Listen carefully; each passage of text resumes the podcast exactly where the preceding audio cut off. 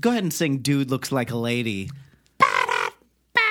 Dude look like a lady. Mana, mana. Yeah, That's that, like a Muppet version, though. well, it does have that like weird sound at the beginning. Yeah, that's. Didn't you hear it when I was doing it? Oh, I thought that's. I thought we were just doing the same thing, but like Yeah, one better. but than like the other. mine was like, yeah, exa- exactly. Mine was so much better.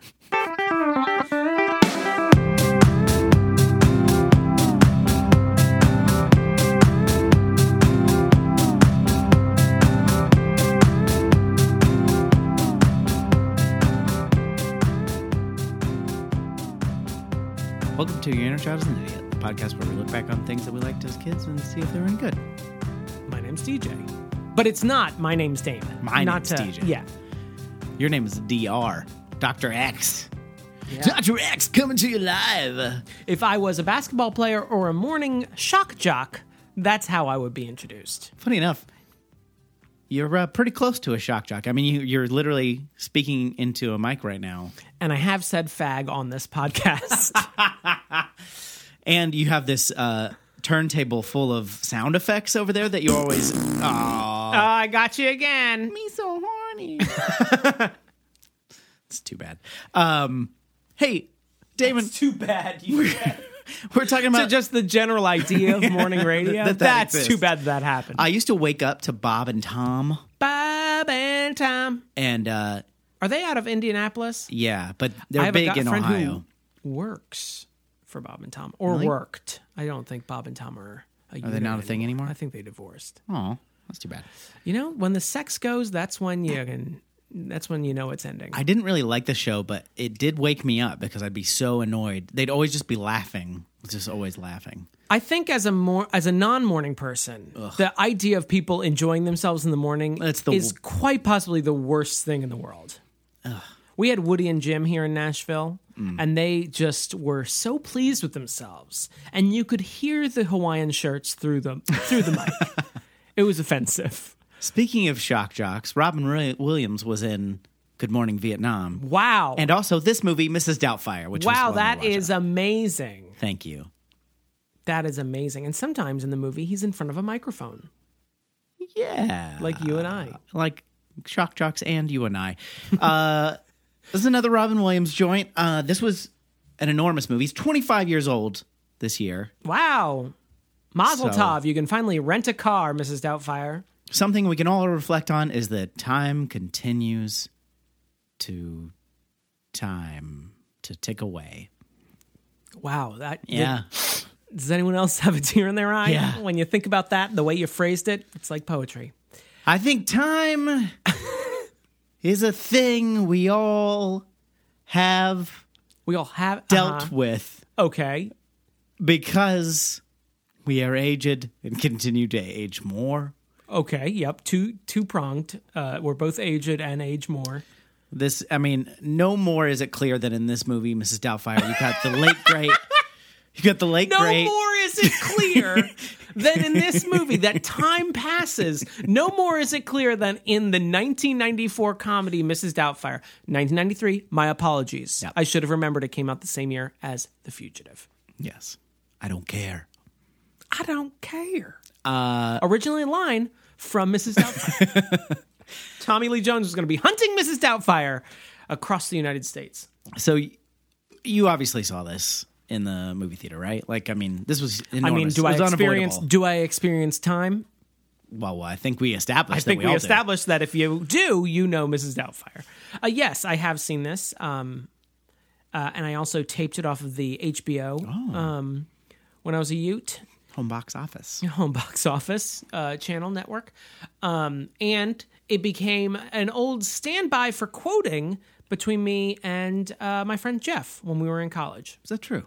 Yeah. What would you quote? What was your What were your favorite quotes? oh, that's a great. Thank it's you. a run by fruiting. It's a run by fruiting is great.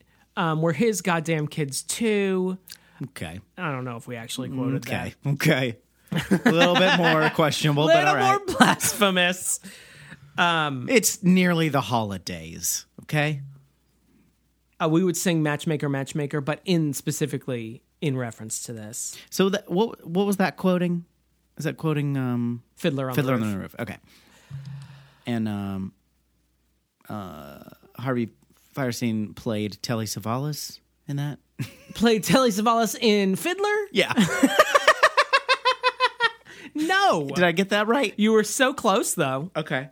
Absolutely so close. Uh, yes, Harvey Fierstein plays Robin Williams' brother. Right.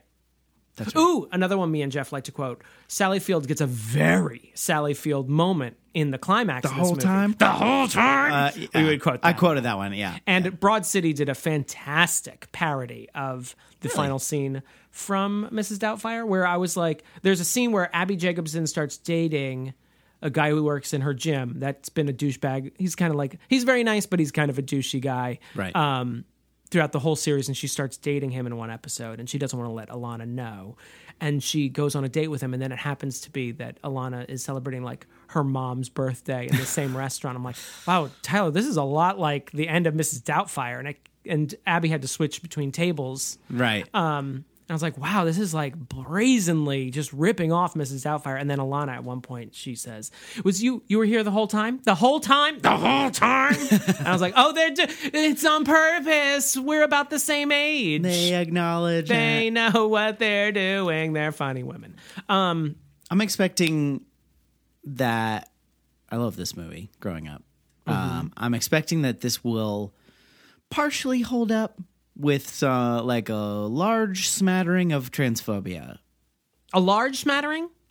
I, I feel like we're gonna get a, a a sousson of Like a ramekin full. At least. I mean, we're always gonna when you're this queer adjacent in a film, in Yeah. a mainstream film, there's gonna be some some phobia of some kind, gay panic or trans panic or something. Yeah. Well, and there's the the whole like like it all kind of gets lumped together, especially in this era of like Right. of like he's dressing like a woman, therefore X Y Z. He is like, a pervert. Yeah, all these things that are like, well, those are a bunch of different things, right.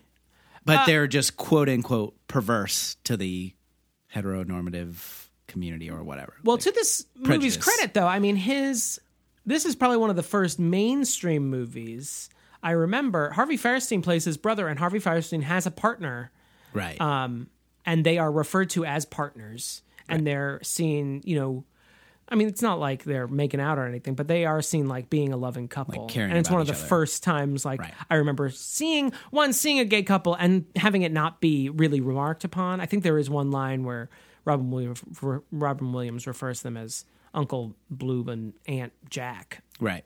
Um, but other than that, it's like a non-issue, and it's. It, I remember being as a kid being like, "Wait, are they Are we going to talk about this? are they gay? Are we just Yeah. being cool with this?" Um, but uh, memory serves, there is a, a very specific transphobic scene. Hmm. Um, there are some scenes where people are transphobic. I think the judge at the end is kind of like just generally phobic towards Right, him, right. but that's also portraying the judge as kind of a jerk. Right. Yeah. Um, although in the judge's to the judge's credit, I mean, a man was pretending to be someone yeah, else that's that's the other thing. Is it like to see his children that he is legally not allowed to see. right? Well, I think I think we all But there is a specific, just to, to get to my Yeah. point, there is a, I think there is a specific s- transphobic scene by by one of the protagonists that's treated like, oh well, of course, Right. this is a natural reaction. Right. Well, and that, I think we all generally remember the beats of this story, so I, I'm, I think we're gonna get it right. The- but the general thing is he right. dresses like a nanny to take to be close to his children, like that. He's his wife is like trying to keep him away from because they're going through a divorce. Um, but the other thing is like he's not doing a good thing. Like this is this is a very like the way he's deceiving his family. While it's played for comedy and it is funny, uh, that's fucked up. Like what he does, like pretend to be someone else, infiltrate his uh, family, and then you know gaslight them. Like you know for the rest of the movie. I would say he is definitely any lawyer could tell you he's engaged in chicanery. Yes, and it too borders, muchery. It borders sure. on skullduggery. yes, uh yeah, it's not a good look on Right. anyone. Um, and uh, there are a few movies where people are in full on latex, where the movie wants me like part of the plot is like they're in disguise, Right. And I'm like, um, do you think that people can't tell when people are wearing makeup and latex in real life. You don't think that we can Yeah. spot that with the naked eye when you're not under like Klieg lights and like heavily made up. That you're just out and about in a giant fat woman costume, pretending to be a Scottish woman. You're saying real life Yeah. uh, latexery is not as convincing. Right. You need that movie magic. Yeah. Well, I mean, even on Saturday Night Live, you're like, I can see your skull cap. right. You know that little seam. Well, that's the trick of this because it is a movie, so you do need to know that it's Robin Williams contractually. like uh, in uh, no, this is different because he's not playing a human, but like you know, Jim Carrey in The Grinch. Yeah. You like if you if you didn't like know to look for it, and someone was like never told you it was Jim Carrey, you might not know. Sure. Whereas like Robin With him Williams mugging around like a jackass. Right. You'd probably get an idea. Well, right. Well, yeah, but you know, you wouldn't know your own father just because he's wearing a latex vest. Right. And but I mean, uh, in the Grinch, the Grinch isn't wearing necessarily latex, but he's wearing a Santa costume. That's and true. Cindy Lou Who sees right through it. It's true. Actually, she doesn't. I'm like, he doesn't even have a beard. It's Come like the on. He's also green. I always wonder though because you know I'm very confident that like I would know that Clark Kent is Superman, but maybe I wouldn't. You know, I, I maybe I'm maybe I'm being uh, tricked every day. You know, I will by say, somebody. I don't have glasses blindness like Ms. Lane suffers from, but I do have hat blindness. I will. Uh, the yeah. other day, I was at a bar and a guy I know, he was wearing like a toboggan, and he was like staring at me, and I was like, I was staring back, and he goes, "Hi, Damon," and I was like, "Oh, oh my god." You know that is true. There, there's a friend of mine who's like he's we're close friends now, but like the first five times I saw him, he always looked a little different. Like oh, he shaved, he was wearing different glasses, or he's wearing a hat or whatever. He was dressed as a Scottish woman, right. He was my nanny, but he was also my dad. and every time I'd be like, "Oh hey, well, uh, I'm DJ," and he'd be like, "Yeah," he'd say his name, and I'm like, "Oh, oh yeah, oh yeah, yeah." That man's name, But it's was also it was several Obama. months, you know, removed from having seen this person. Right, he wasn't your freshman roommate. Right. It's not like someone I worked with in the Daily Planet every day. Right. And was theoretically falling in love with. Right. He was in front of you the whole time. The whole time? I do one thing I did like about this is that this was or not like like as a kid it was I don't know interesting to see like the couple doesn't get back together. You know what I mean? Like it's not like Yes. they don't reconcile and I mean yes the, there's a happy ending but it's not like oh we're back in love together because that that's not what happened you know to my parents and Sure. so like seeing that was kind of like oh this is okay For- like yeah, I remember my brother remarked on it when we were leaving the theater. Yeah. Uh, that he was surprised the the family didn't get back together and I uh, get back together in the end and I think it was sort of like a marker. I'm sure it's not the first movie, but it was like a marker for me, like a mainstream movie where the family didn't get back together and that is okay. right And it's probably for the best because honestly, in that first scene, uh, I'm totally on Sally Field's side. yeah yeah yeah I mean and and it, just like in real life like sometimes that's you know maybe sometimes they should get back together but like most of the time couples that divorce is like yeah Yeah. and I mean, Robin Williams, uh, even though he is the, the the main character, or maybe because he's the main character, he is sort of portrayed as a fuck up who gets his life together. well yeah it's a growth yeah Right. what do you call it character growth Yeah, that's part of the Joseph Campbell, you know, he the period of with- uh, pyramid of self-actualization right right right sure, yeah, Isaac Asimov's period, uh, period, period of self-actualization. Right when you're going through that period of self actualization. Yeah, yeah. I think I got all of those words right. everything flawless.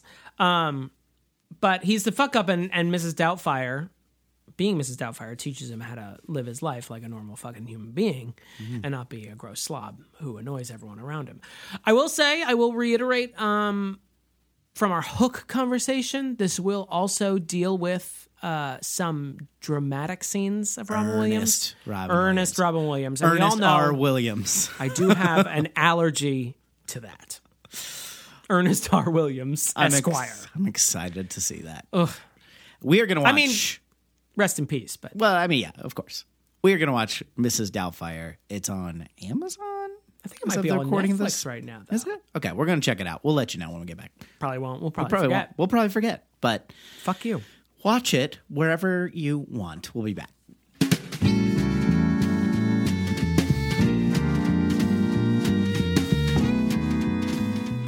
Hi, this is Jason Sherv. I'm a first time caller, but long time listener of the uh, podcast. Love your guys' show and love your work.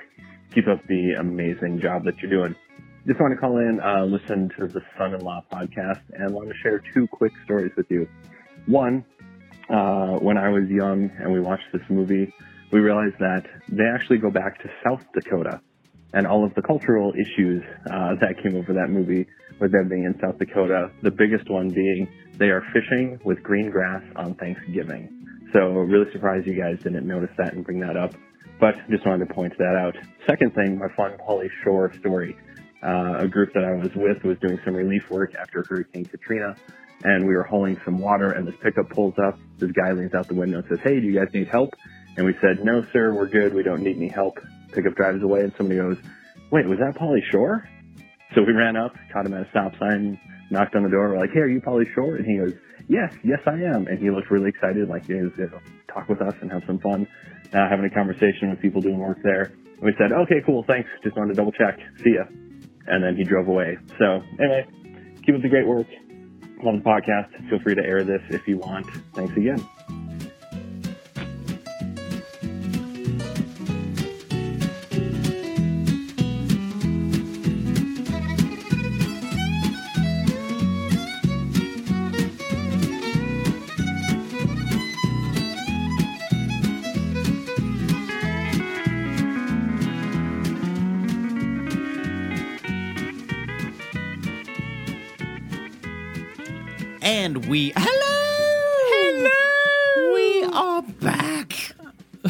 Flawless. We are back.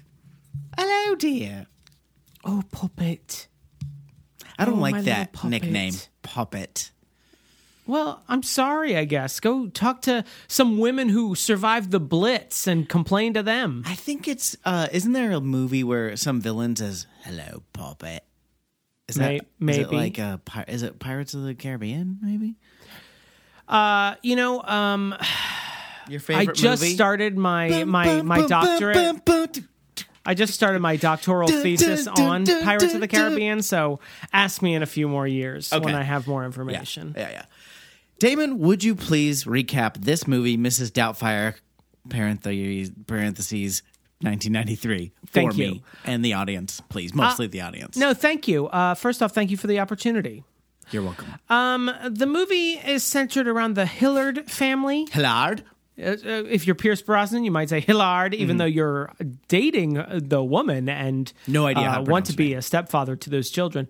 Um, but uh, Daniel, played by Robin Williams, Mm-hmm. he's a voice actor, and uh, he gets fired from his voice acting gig. Um, but he comes home to sort of gloss over the fact that he's lost his job um, to throw his son, who uh, is currently being grounded or something and can't have a party. He throws him a party anyway and trashes the whole house, which uh, drives Miranda Hillard um, over the edge, and she Yeah. decides to get a divorce. it's like the straw that broke the camel's back. Right. It's not like that's the only reason. It's not Right. like they were hot and heavy, and then all of a sudden there's a petting zoo in her house, and she's like, "That's it." Although, Who could blame her? Um. Anyway, through a series of fortunate events, uh, this leads uh, Daniel to use his acting chops um, and his brother's ability uh, at uh, stage or screen Yeah. makeup film makeup um, to transform into the mm, Scottish English Mrs. Doubtfire, and he portrays a nanny to his own kids so he can be close to them, since Miranda got full custody in the divorce. And uh, they're hijinks. Some of them transphobic. Who can say? Um, and uh, the trans eventually, community. That's who. that's specifically who could say. Yeah. Uh, eventually, uh, Miranda starts dating 007, the fourth or fifth 007, Pierce Brosnan. If, depends on if you count George Lazenby. Um, You should. and of course, he's the one who gets married. You were counting, and then you just sort of stopped counting. I'm not up on my Bond trivia. Um, She starts dating Pierce Brosnan, and uh, Daniel doesn't like that. starts uh, gaslighting her, tries to uh, sort of uh, use his wiles to stop their relationship and stop him from moving in on her family. Long story short, they have a very full Houseian uh, climax where uh, Daniel has scheduled a dinner at the same restaurant as himself with a TV executive and as Mrs. Doubtfire with Miranda and the family. Um, and he has to switch between both. Eventually, he's get found out, and uh, Sally Field gives an Oscar-winning performance uh, in the imaginary Oscars in my mind um, for her one scene. and um, but in the end, he gets to see his family anyway, and he gets a show playing Mrs. Doubtfire on TV, a kids show. I So glossed he- over a lot of that, but the middle part is fairly. Uh, He learns nothing and he gets everything back, except for his wife. He broke several laws, but one anyway. White man colon the movie. Yeah, that's basically that's uh, that's it. Uh, pretty impressive uh, cartoon voiceover work. Like right over, the, I completely forgot about this. The opening scene, which is uh, Daniel doing live voiceover, which he's looking at a finished cartoon doing the voice acting. For It's it, almost is- like they don't do voiceover for cartoons that way. Yeah, but he's doing all the voices and he's doing them really well. And then, but eventually he starts improvising because the main character Is forced to cartoon smoke is a like cigarette. smoking a cigarette and enjoying it, and he he likes to be like, and they Yeah. don't like that because that's not what's in the script. These must not be established characters if they would just fire the voice actor who does all the voices on a whim. Yeah, Remember when they tried to do that to Harry Shearer on the burn on the on the Burns? I call it the Burns, but they go with the Simpsons for some reason. the Burns is Uh, and they were they were like, uh, "We'll just give you more money if you please come back. yeah, and he was like, okay, I'll do it." back that truck up, please. beep beep. Got Matthew Lawrence, uh, Lawrence the younger. Lawrence, Lawrence, the the both the greater and the lesser in my book.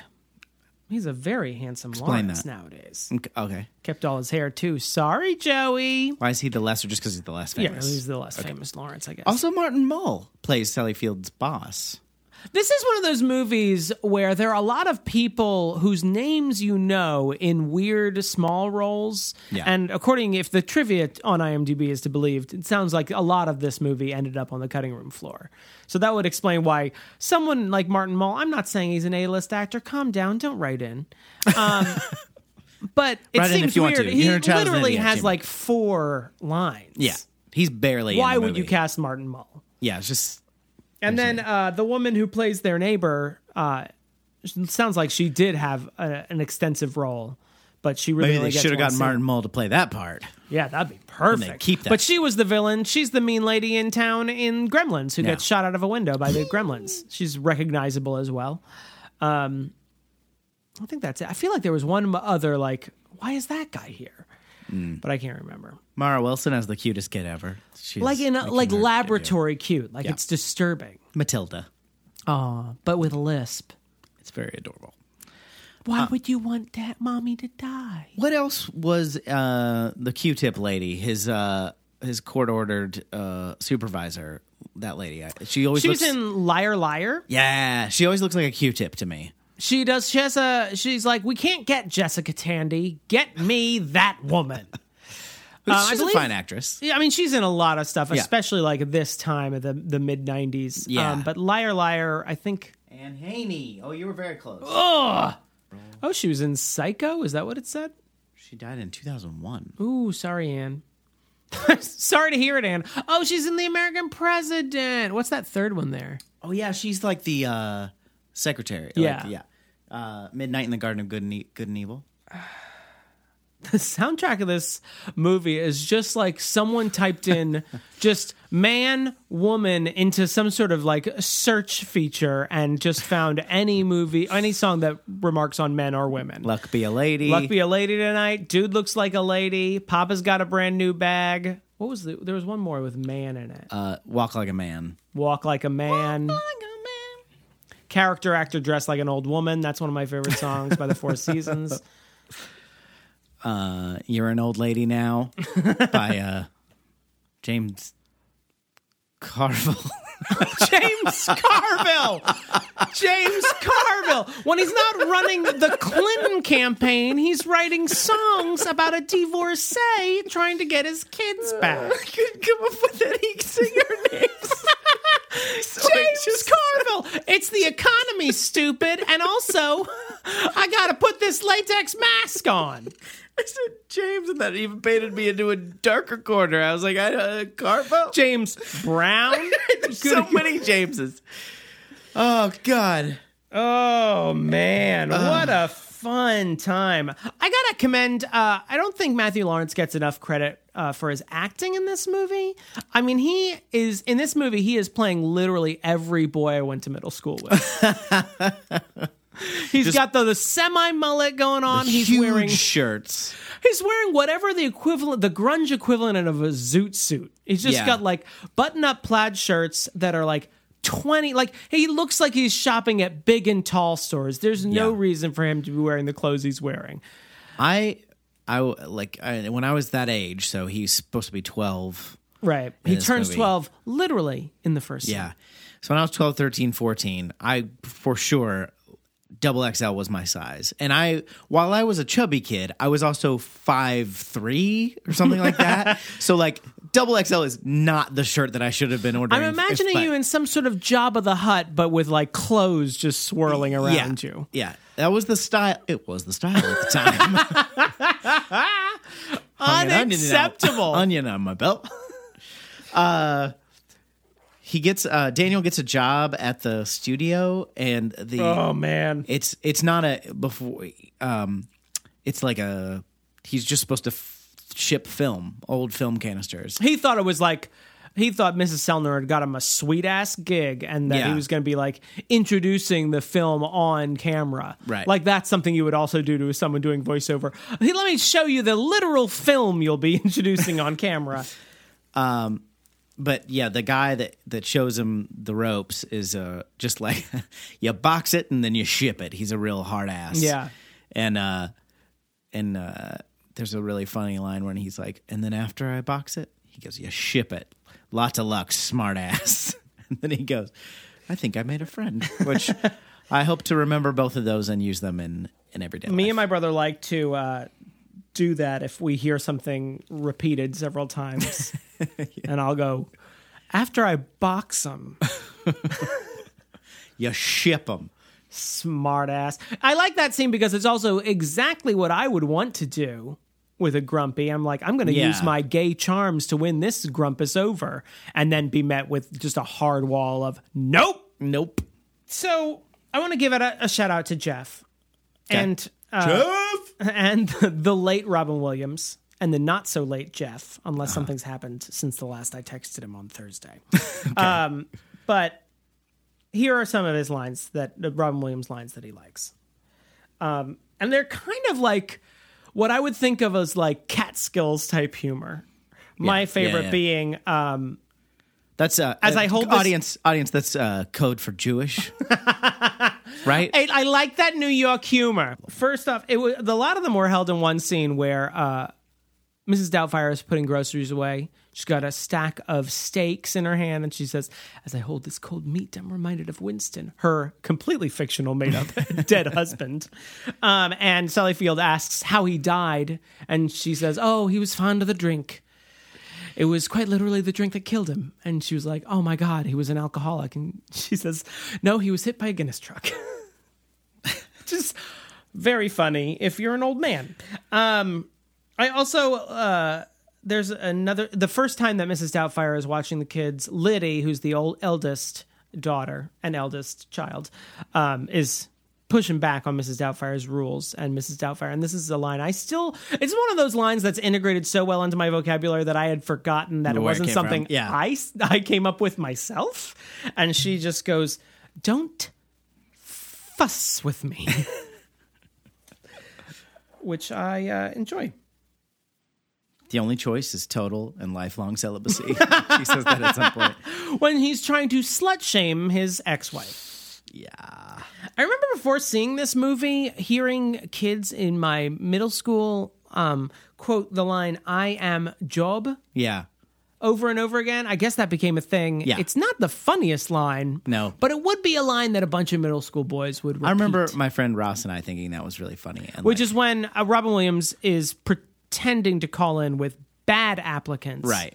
Um, including eagle-eyed listeners, eagle-eared, uh, a transphobic one. Mm-hmm.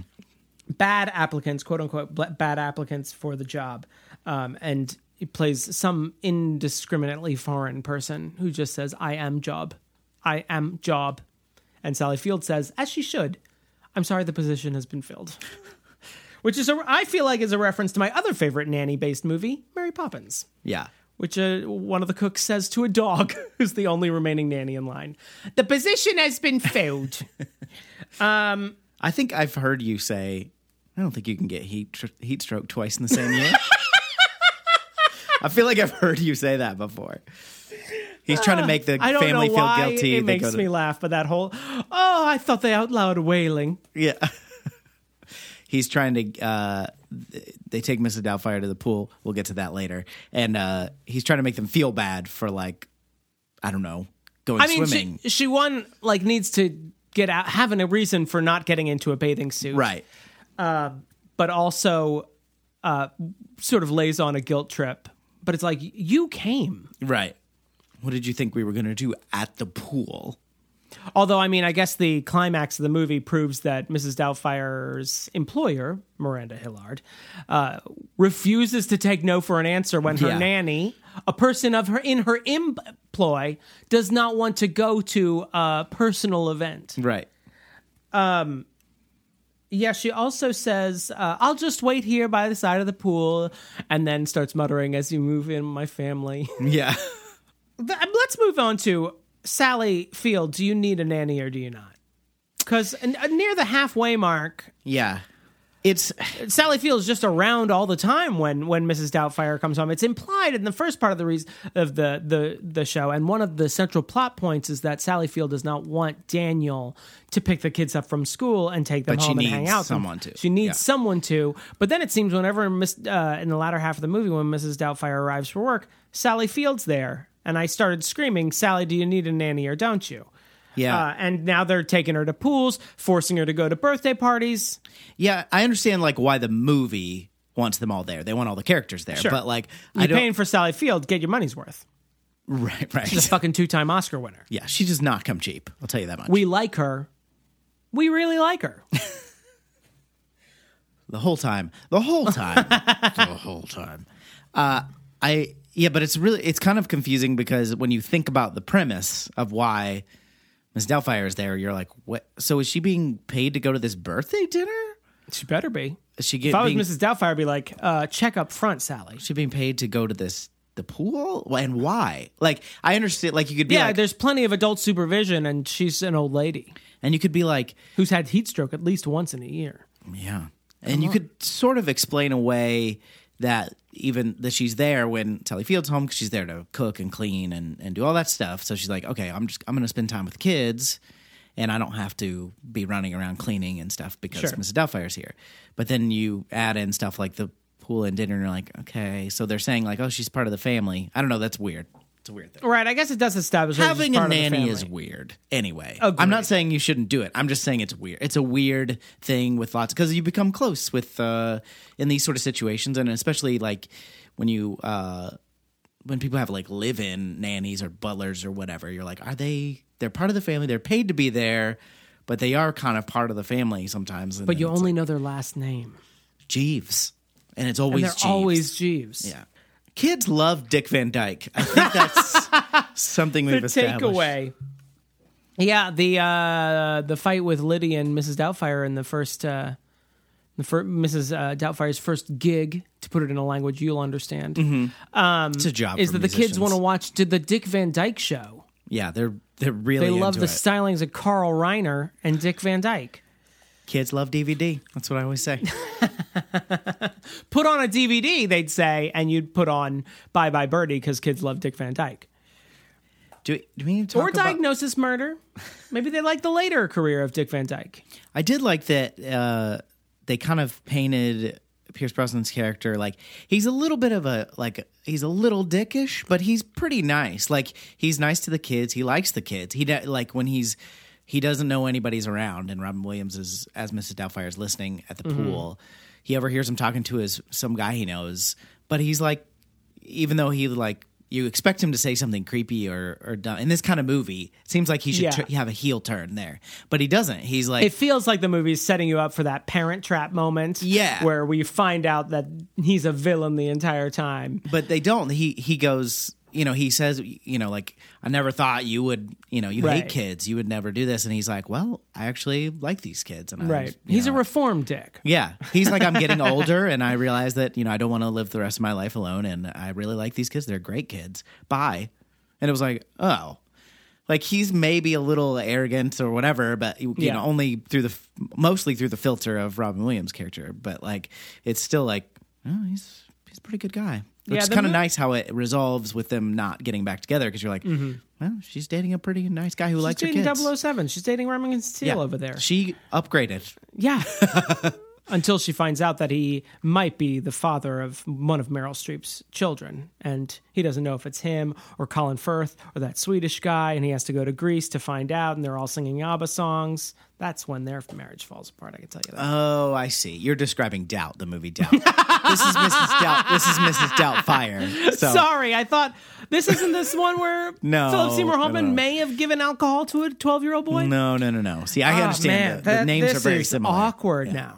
Um, yeah, I think this movie like subverts two um tropes that you would sort of expect from a movie like this, Yeah. Um, which is uh, I almost said Philip Seymour Hoffman, but Pierce Brosnan. Um, you expect him similar to be body types. Two very handsome British men. Rest in Uh, May he rest in peace. peace. Pierce Brosnan.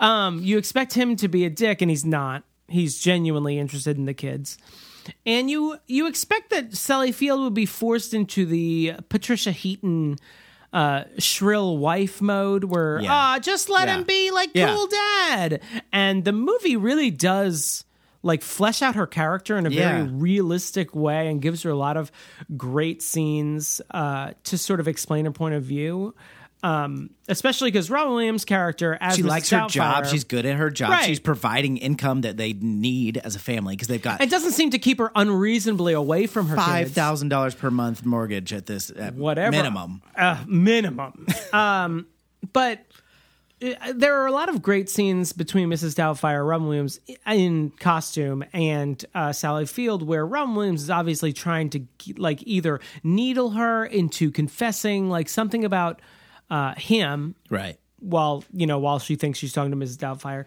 or needle her into, you know, uh, confessing that she doesn't like Stu, or confessing that she doesn't, uh, that she really truly loved Daniel the whole time, trying to get like trying to like you know. Uh, vindicate himself and each time she gives a really good speech about like what it can feel like uh when you're with someone who's really charming but Right. just can't get their shit together Right. Um, which sometimes I feel like Tyler could really relate to. but like you know, it's like it's being funny is all well and good unless you can never be serious. And she talks about how Daniel can never be serious. Yeah. And that he would always make her out to be the bad guy. She's really given like a lot to work with and really made into a sympathetic character for a character that I think I don't want to give Chris Columbus too much credit, who is the director here, but I feel like the scriptwriters really gave her a chance to be a very sympathetic character in a way that Yeah. I think a lot of times in movies like this, From this she era, would just be like a ilk. mean, shrill Yeah. bitch, Yeah. who's just no fun to be around. Yeah, if anything, like, he, especially indicative of their argument at the end on on the set of the Mrs. Doubtfire, which is and ends up becoming them like agreeing to come together. Mm-hmm.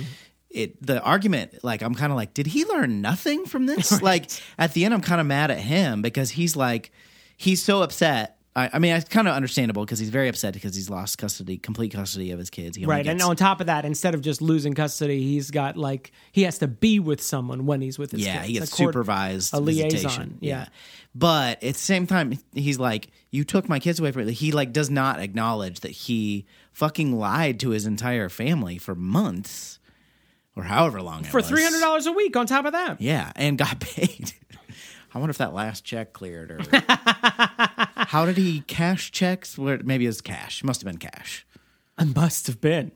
Shoot, Yeah. Anyway, Make uh, that out to Mrs. Doubtfire, which is spelled D A N I E L H I L L A R D. Um, do you want to talk about the the last scene? The the or not the last scene. Sorry. Do you want to talk about the dinner? The scene? climax? Yeah. I feel like even when I saw this as a kid, I remember thinking that this is like a really sitcom It's very wacky. end. yeah. Um, and it felt like almost I don't know, it's it's very hokey, I guess. And it was it, it felt like maybe they were like, I don't know how to resolve this thing. Yeah. It is I mean it is it's an iconic scene. Like it's like what they showed in the half of it they showed in the Well, trailers. help is help is on the way. Help is on the way. Help like- is on the way. he jumps over a Yeah. wall. Uh, and it's yeah, it's very it is very sitcom It's very wacky. Um, and there are some, some really funny moments. What I didn't realize when I was a kid, or I didn't remember, I guess, is that he's drunk because when he meets with uh, the TV mucky muck, he Mr. Lundy. he gives him like three scotches to start. Right at the start, three double scotches. Yeah, and then and then he keeps pumping him full, until like I think he's had five scotches during that scene, Yeah. which would like destroy. He was like, that's like blackout material. Yeah. So that and he starts acting more and more drunk as the night and that I did and a not, Chardonnay, a good stiff Chardonnay. right, which he also you know they show him Right. drinking. So the fact that he's like kind of it gets sloppier and he eventually mixes it up and he loses his teeth and all that kind of stuff. It makes way more sense because I'm like he's terrible at this. I was Who thinking cannot that. keep track of when you're in drag, who you're in drag with, and who you're not in drag with? Well, in the first when they first did this, I was like, the first thing I would do if I found myself weirdly in this position was I'd be practicing that quick change over and over again until I was really good at it. I talked to my my costume makeup artist brother. Sorry, my makeup artist brother, and I'd I'd talk about quick changes. I'm sure he knows somebody, you know, that could help him out, hair and makeup. You know, they could get that figured out how to do like maybe get like a full mask uh, Oh version. yeah, with the wig attached, Doubtfire. Yeah. done. Look like Michael Myers. But the fact that he's actually completely sloshed it makes it a lot more. I mean, believable is not the right word, but it makes it make more sense. I think. yeah, um, And then he says "carpe dentum" when he has to sees the teeth. which I really like. Yeah, Tell them to puree the salmon. I don't know. I, I'm trying to think of. It's still kind of a disappointing scene. I'm trying to place why though. It's it's very sitcomish. Yeah, Um, but I don't know if I can really place why it just seems like such a very I mean, of course it's like a high concept movie where a man is impersonating an old woman to see his kids. Um, but I think they do a good job of making everyone into a realistic character so it doesn't feel as though the script is doing a lot of work. right. And then at the end, it just becomes a very high concept scene where you have to sort of. He has to do a lot of skullduggery to get like. st- That's the second skullduggery of the show. Jesus Christ. Uh, he has to, you know, finagle. Better. Um, getting into the smoking section so that he can be in the separate section from Mr. Lundy. It's just a lot to keep up with all of a sudden. Yeah. And we got the table number It- callbacks. all it also kind of is like I sometimes think of myself as Mr. Lundy, or I think of myself as as Sally Field, like waiting at each table. Like, how long are these stretches of time must Right. be? Like, is it like ten or fifteen minutes where someone's away from the table?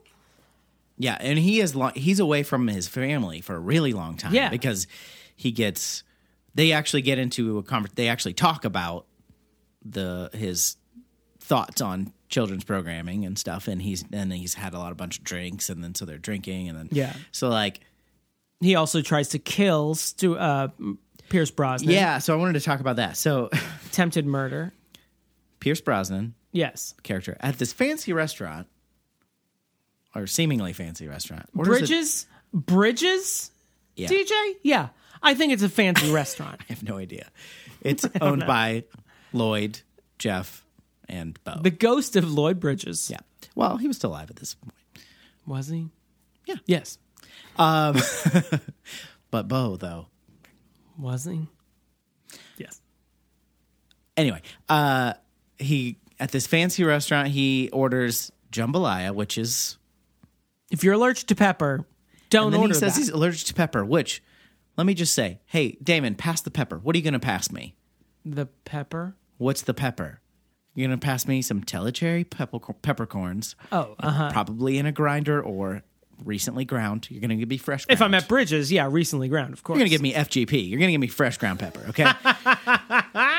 Probably black pepper, but he says I'm allergic to pepper, and then Robin Williams goes in the kitchen at some point and dumps a bunch of cayenne pepper. I know this is not worth getting upset about, but it's weird that you'd say I'm allergic to pepper and then he's allergic to cayenne pepper. But then, so it makes him choke on his shrimp, which he ate a whole jumbo shrimp in one weird bite. Yeah. And then he's choking, and that's when we get the help is on the way. He comes over, still dresses Mrs. Doubtfire, and then he gives him the Heimlich maneuver, and then he coughs up the shrimp, and he's fine. That's not how allergic reactions work. The It's- pepper would be, be in his throat. It was not distracting to me as a child, but it was kind of distracting to me as an adult. I was like, this doesn't make any sense. choking and allergic reactions are two different things. yeah. I also feel like I'm maybe this is what you were trying to say, but pepper is a fairly broad term. Are Yeah. you allergic to table pepper? Are you allergic to cayenne pepper? Are you allergic to bell peppers that are probably in this jambalaya anyway, since they're part of the holy trinity Right. of Creole cooking? So what the fuck are you ordering jambalaya for? um, just yeah, Mirepoix? Is that? No, that's carrots. And, anyway, sorry. no, but I mean in Creole cooking, it'll be. I think they take out the celery and it's bell pepper. Thank God. So it's you son of a bitch. Celery's gross. Most importantly, though, we get the end of the scene when it's revealed that Mrs. Doubtfire is Daniel, and then we get the best 10 second performance of the movie for sure, possibly of the year 1993, which is Sally Field, her rage, her confusion, her disappointment, all vacillating very quickly back and forth. We have to go. I have to leave. I we have to go. I, have to go. leave. I've- the whole time. The whole time. Oh, it's it's really good. She's great. Um, it's a very, uh, if you're a fan of Soapdish like I am, it's a very Celeste Talbert of Sally Field to bring back this just like impotent rage that is can only be channeled through continuously speaking. um, it's really very charming and winning. rage. Uh, hey, let's talk about queerness and gender and Mrs. Yeah, Doubtfire. we got we got to talk about the thing that. Yeah, I feel like yeah, I'm gonna let you take this. Uh, Hey guys, what is gender expression? If you look to your right, where I've created this poster board, no, uh, there's a lot going on in Mrs. Doubtfire, as you would expect from a movie where a uh, hetero cis male Yeah. dresses up like a 65 year old Scottish woman. Um, but one of the things that bothered me when I saw this movie, probably as a young gay, uh, there's a lot of like semi toxic masculinity in this movie that kind of grosses me out. Like the relationship between Robin Williams and Christopher Matthew Lawrence's Yeah, character. yeah. Is this like gross mannishness they did. Ugh, that's just like when we first see Robin Williams, he picks up his kids at school after he gets fired from his voice acting gig. And he's talking about how he's planned a secret party for his son. And his son goes, A stripper? And uh, Robin Williams, you know, jokes around but says no. And he's like, Two strippers? And I'm like, Ugh, Yeah. why is this what this 12 year old wants? Do 12 year olds want strippers? Strike that. Does anyone want strippers? Well, yes. I don't know. I don't get it. I I I'm, think, especially in the internet age, I'm like, what is this? What are we doing here aside from all getting boners we can't do anything about in a room with each other while looking at a woman we technically can't touch? I, I quote my good friend Kermit Apio, stand up comedian, who says it's like giving a hungry man a menu and then just walking away. That's like, but even it's just kind of like I've never been a big like, and I'm not just saying this to uh to like Peacock. Like I, it's been always been weird and gross to me the whole stripper concept because it's just like, what are you doing? What is happening right now? I, What is this? I'm a big fan of of breasts. Don't get me wrong, but like, No, yeah. it's very weird. It's a weird concept, and I don't like the idea of strip clubs, and I've never been in one. You've been in one. no slight to uh, women who work. in Do whatever you exotic want, dancing. man. If it like if you as long I just don't understand how the industry exists. Yeah, if you're It's this weird half measure that I'm like, why aren't we just going whole hog on this? yeah, you want you want fuck clubs. But I may, and that might just bother me because as a kid, I would probably be around his age when this movie came out. Yeah. maybe a scotch younger, and I probably was also uncomfortable with the idea of like, I don't want a stripper at my party. Except there's something wrong with me that I don't want a stripper at my party. The answer to that is yes and no. I would have wanted like uh like comic books. You would want Spider Man at Yeah. your party, Yeah. but also stripping. Sure. Yeah. Um, get down with that. There's also I'm going to stick with just toxic masculinity. Then we can get into toxic masculinity as expressed through transphobia. Okay. But um, there's all when when Ron Williams is you know moving out, he turns to Matthew Lawrence and says, in earnest Robin Williams voice, which means he cannot raise his voice past a whisper. That's what one thing I learned in this movie Yeah. is like if Robin Williams is being serious, he can't talk any louder than this. No louder than this. If he's being funny, he's like Shazam. But if he's being earnest, he's gotta talk like this. And he turns to, to Matthew Lawrence and goes, "You're the man of the house now." And I'm like, ugh. Like the the 12 year old boy's in charge just because he's the only bedicked person in the house. the 12 year old who ostensibly triggered the divorce of the family. He gets to be the man of the house. Fuck off. All right, let's let's ease into let's dip our toes mm, into the icy cold water of transphobia. God. So at some point, the two eldest children, Matthew Lawrence and Lisa Jakub, I believe is her name. Liddy? Yeah. But I mean, her character's name is Liddy. Liddy and Chris. She uh, she's doing a spelling test with Mrs. Doubtfire. Mrs. Doubtfire Mm-hmm. says, "Call of nature, dear," and gets up, goes to the bathroom uh, to have a slash, as she would know it in her own country. Um, and Matthew Lawrence comes to go to the bathroom as well. First off, lock the door. Even when you and I lived together, you would mock me for locking the door, and you see what I would have prevented. oh, discovered you. that I was making an extra living as a Scottish nanny for a divorcee in San Francisco. it's really weird when there's only two people that live in the house, both fully grown adults who know not to walk into a closed bathroom door. But So uh, I would hear you go ka-chunk with a little click click. Um, Matthew started- Lawrence walks in on uh, Daniel, Mrs. Doubtfire, Yeah. Peeing, Peeing, standing up, Um, and he runs away, uh, terrified. Goes to to Liddy Gotta and call the cops. says, "Yeah, first first course of action. If there is a trans person in your house, call the cops immediately.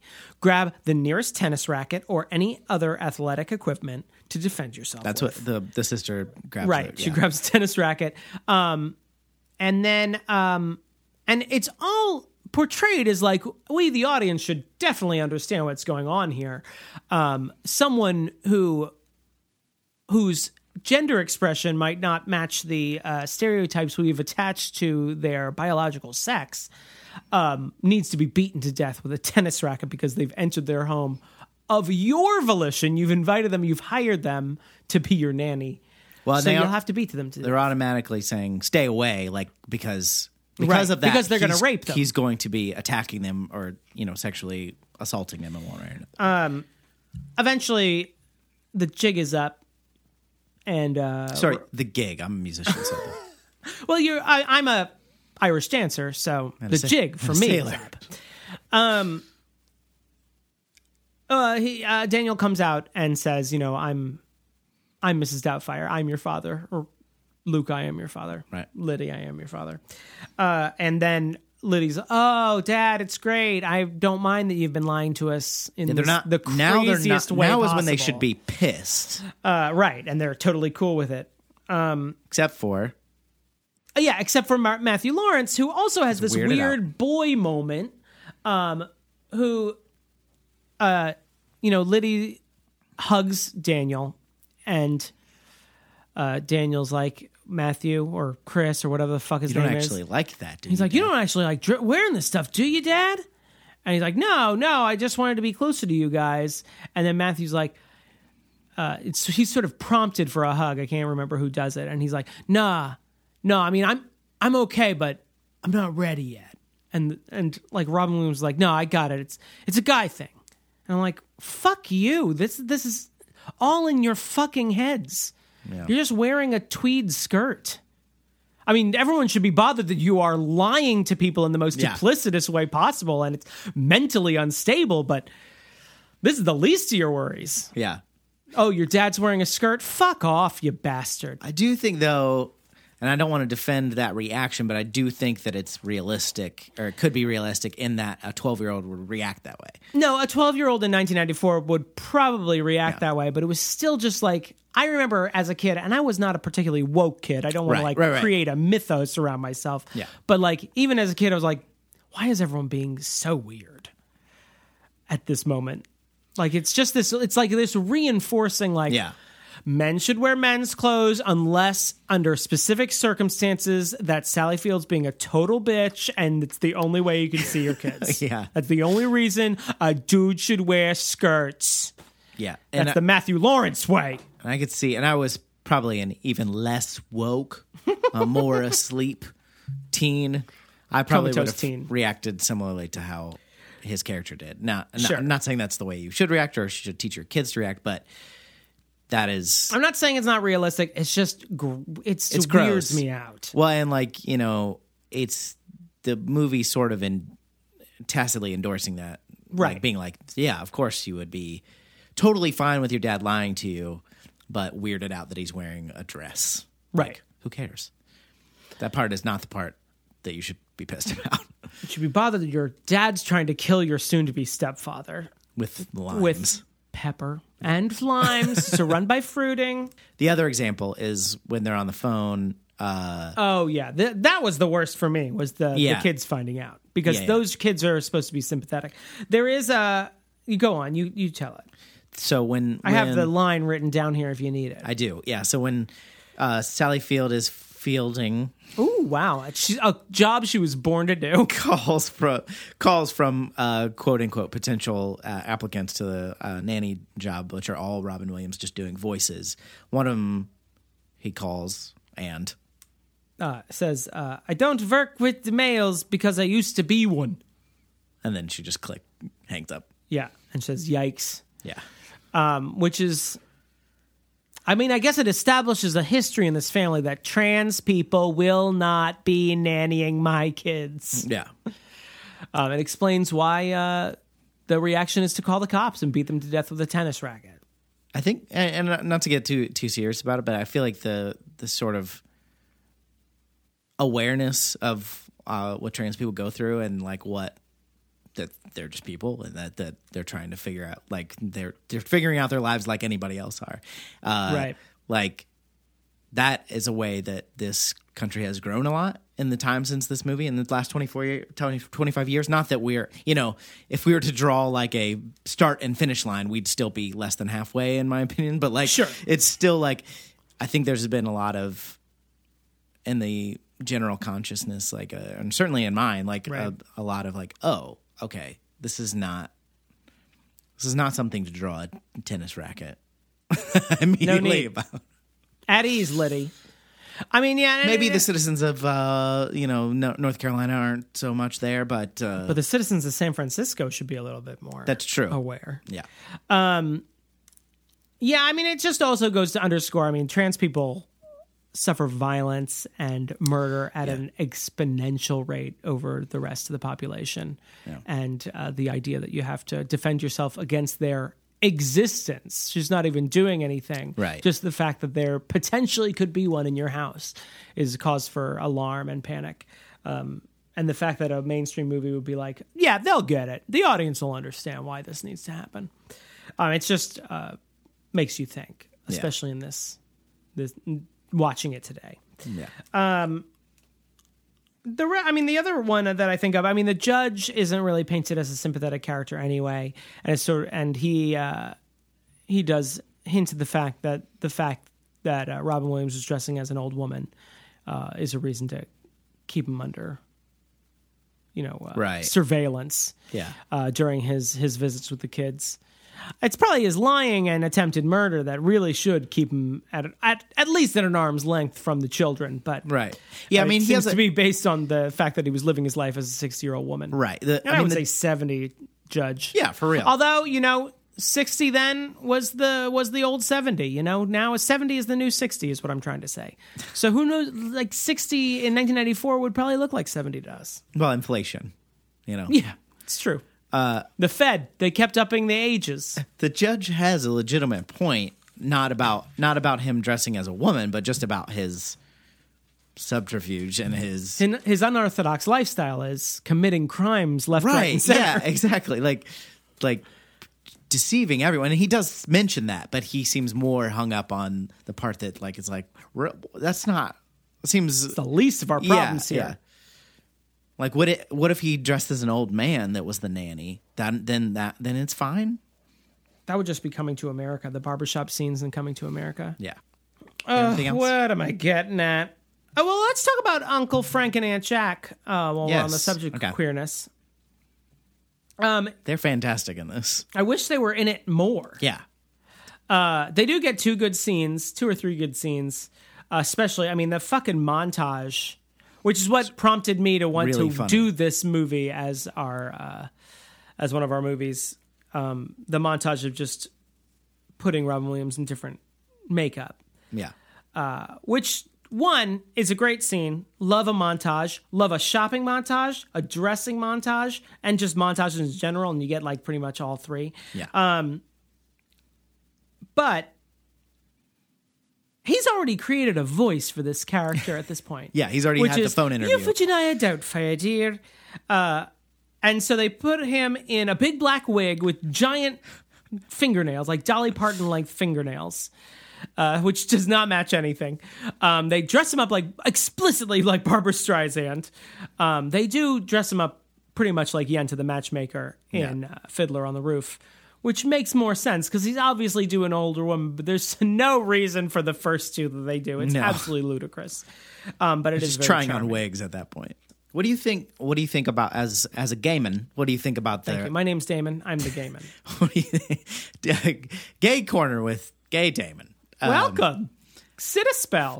what do you think of their the representation? Because they're like the only gay characters in this movie, but they are gay characters in this movie, yeah. or that we know of. I mean, the fact that not only is there a gay character in this movie, but he's in a relationship that is shown on screen and shown to be sort of playful and just barely remarked upon Yeah, is a huge step, and I feel like kind of underrated for this movie. It's not really remembered of that movie, and it's kind of amazing that they did that. Yeah. Um, and that it wasn't edited out, or it wasn't like something that was hinted at. Like you'd have these two men working together, and maybe they, maybe they live together. Aunt Jack, like yeah, Uncle Frank and Aunt Jack, um, which is charming in its light homophobia. Right, right, yeah. um, but it doesn't bother me that much. And honestly, Jack looks like someone who'd be like, "Call me Aunt Jack." Right. Well, and it's that's probably the most homophobia that's thrown at them at this particular couple. Would Yeah. you say in this movie? I mean, it's like not not to say that any is good, but it's like it's it's playfully done, and yeah, I mean, it, it's it's. I would say it's harmless. I think it's pretty good, especially for a movie in 1993 where we've seen other movies not not fare so well. Um, I mean, it's sort of muddled by the sort of like the weird transphobic moments Yeah. that keep cropping up. There were a lot more than I expected. I forgot about the "Don't fuck with the males." The kids who see uh, Daniel changing at one point. Why do Yeah, They they keep uh, his neighbor kids. and they're like, "Oh, sick!" When they see that he has he has a Mom. outfit that has breasts attached to it, um, and they yeah they call their mom like, "What's what the fuck she's supposed to do anyway?" Oh, I gotta go uh, go get the trans person across the street. I don't know what the fuck that's supposed to do. Yeah. it is sort of muddled. I wish they had come back. We do get a hint that Frank's going to be the next guest on Mrs. Doubtfire's show. Right. She says that uh, we'll have Frank on next week, who's a makeup artist, which is fun as well.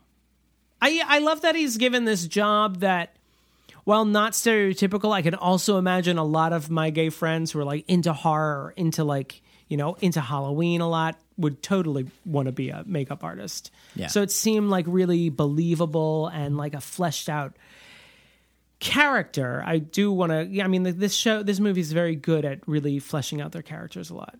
I think that's great. We go to the verdict. Yeah. Still.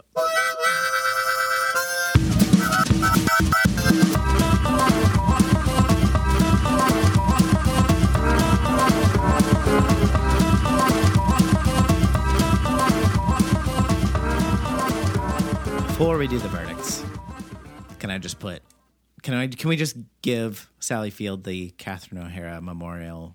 Oh yeah, the Memorial uh, Catherine O'Hara MVP award. Yeah, just Yeah. for that for that ten seconds of reacting to Oh, the she's big great. reveal. It's amazing.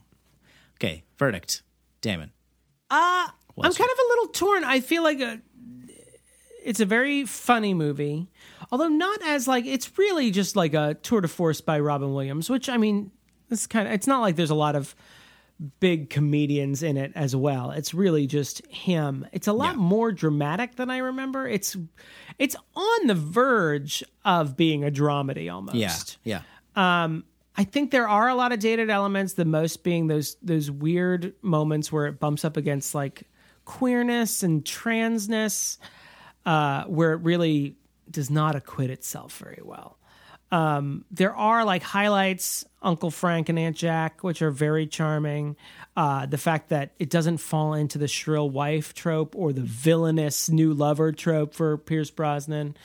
And I also like that they they I mean they stay divorced at the end. It talks about divorce being sometimes a very healthy thing for two individuals Yeah. to go through that you know sometimes they shouldn't be together. Doesn't mean it, it doesn't invalidate their time together, but maybe that time has passed and they need to be apart now. There's a very touching speech that gave me hot eyes at the end, Yeah. where uh, in Mrs. Doubtfire's uh, character, she talks about how families are, you know, as long as they're loved, sometimes people, you know, don't see each other for mo- days or months or weeks or years, but they, if there's love, they'll always be a family, all this kind of stuff. And I was like. Yeah, that is a great, that is a good uh, speech to end on, uh, and it seems like that seems to be the real push of the the movie. Yeah. I'm a, I, will- I will say, I mean, with some really strong caveats, that uh, your inner child is not an idiot. Uh,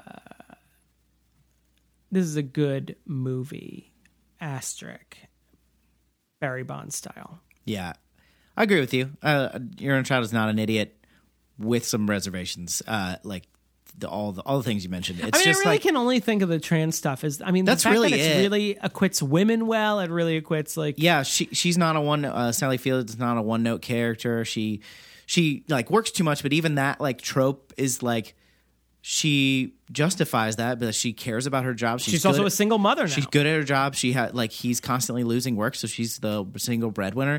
Eventually, she does like come to value her family more. She changes, she grows through the help of Mrs. Doubtfire and and her uh, new love interest. And yeah, everybody kind of grows a little bit, and you know it's good. It's really the it's just the transphobia stuff that's a, which we knew was coming. yeah. Um, I didn't remember the specific instances really, but like yeah, it's, it's like and I don't want to like portray it as a like an overarching theme. It's just one of those things, and this happens a lot when you're watching older movies where it happen it pops its head up and then it goes away enough for you to be like, okay, it's all past, and then Right. it's right there again, and it's like, God damn it. Um, it's like a jump scare, transphobic jump scare. Oh, it's just the cat jumping on the trash cans. oh God, transphobia, you got me again. Please stop doing that. Um, but I mean, it, it really is sort of like a bad note in an over, otherwise like great movie that doesn't need like went above and beyond what it needed to do. I feel like it could have gotten away on the the shtick of like a man dressing up as an old woman. Yeah. Um, and it does sometimes fall. I called it the Betty White trick, where sometimes it just seems like an excuse for Robin Williams to pre- pretend to be an old woman saying foul things. Right. And like flipping Right, Pierce flipping birds or- and yeah. throwing fruit and checking out women and Yeah. um, but yeah, it's not. I don't want to like portray it as like. I mean, it's not like cruising or something. It's not. It's not some horribly transphobic thing. It's not like the the end of Silence of the Lambs. It's just. It just pops up enough to be jarring, and you're Right. like, oh, right, 1993, got it. Got it. What do you think, everybody? Your inner child is an idiot at gmail.com is our email. You can email us and let us know what's going on. If you uh, want us to cover something else, you have some comment, you want to leave a voicemail, 615 576 0525. You can leave us a message. We'll play it on the show. We're on all the social meds. We're on all the social meds. Social meds, Insta, Face, Twit, Go on there, Tumb, Google your inner child is an idiot. You'll find us. Grindr, Tinder, J-Date. We're all on them. Become a patron of our podcast, patreon.com slash your inner child is an idiot. I want to thank our current patrons, including Jacob Grimm, Oh, uh, His Honor the Mayor, Jeremy Powlin, Joshua Nicholson, Karen Kurd, Larissa Maestro, Oh my. Dan McIntyre, Ghost in the Burbs. Jonathan Day. Thank you guys very much. We really appreciate your support. If you want to support like them, you can go to patreon.com slash your inner child is an idiot.